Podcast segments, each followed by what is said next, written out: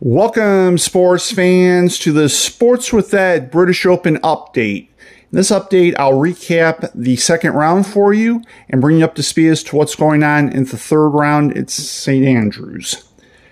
Yesterday, Australian Cameron Smith shot a 64 to shoot a record breaking 13 under for 36 holes at St. Andrews. That surpassed the record by one stroke that was set by Louis Oosthuizen in 2010. American Cameron Smith ended up shooting a 69 in his second round, and he is currently two strokes back at 11 under par.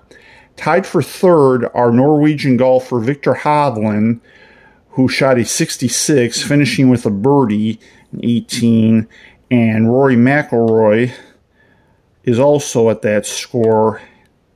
Give me a moment. He also he birdied the 17th hole en route to his 68 to get himself to 10 under par.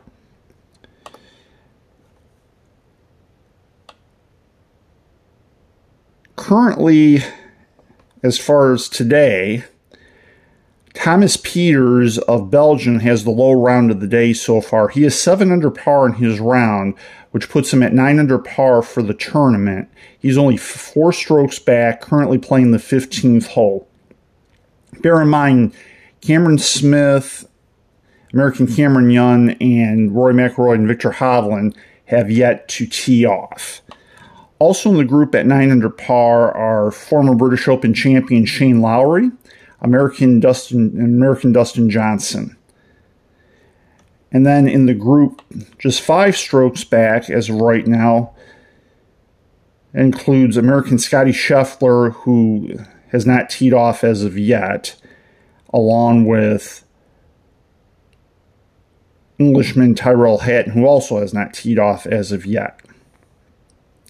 Now, in terms of the tee times for the leaders, and I will do the last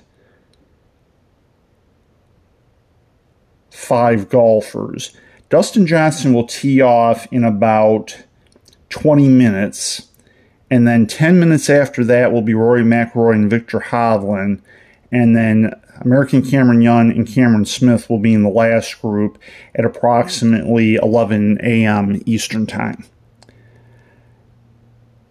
In about an hour, actually, about, yeah, about an hour, maybe a little bit sooner than that, I will be back with an update for you.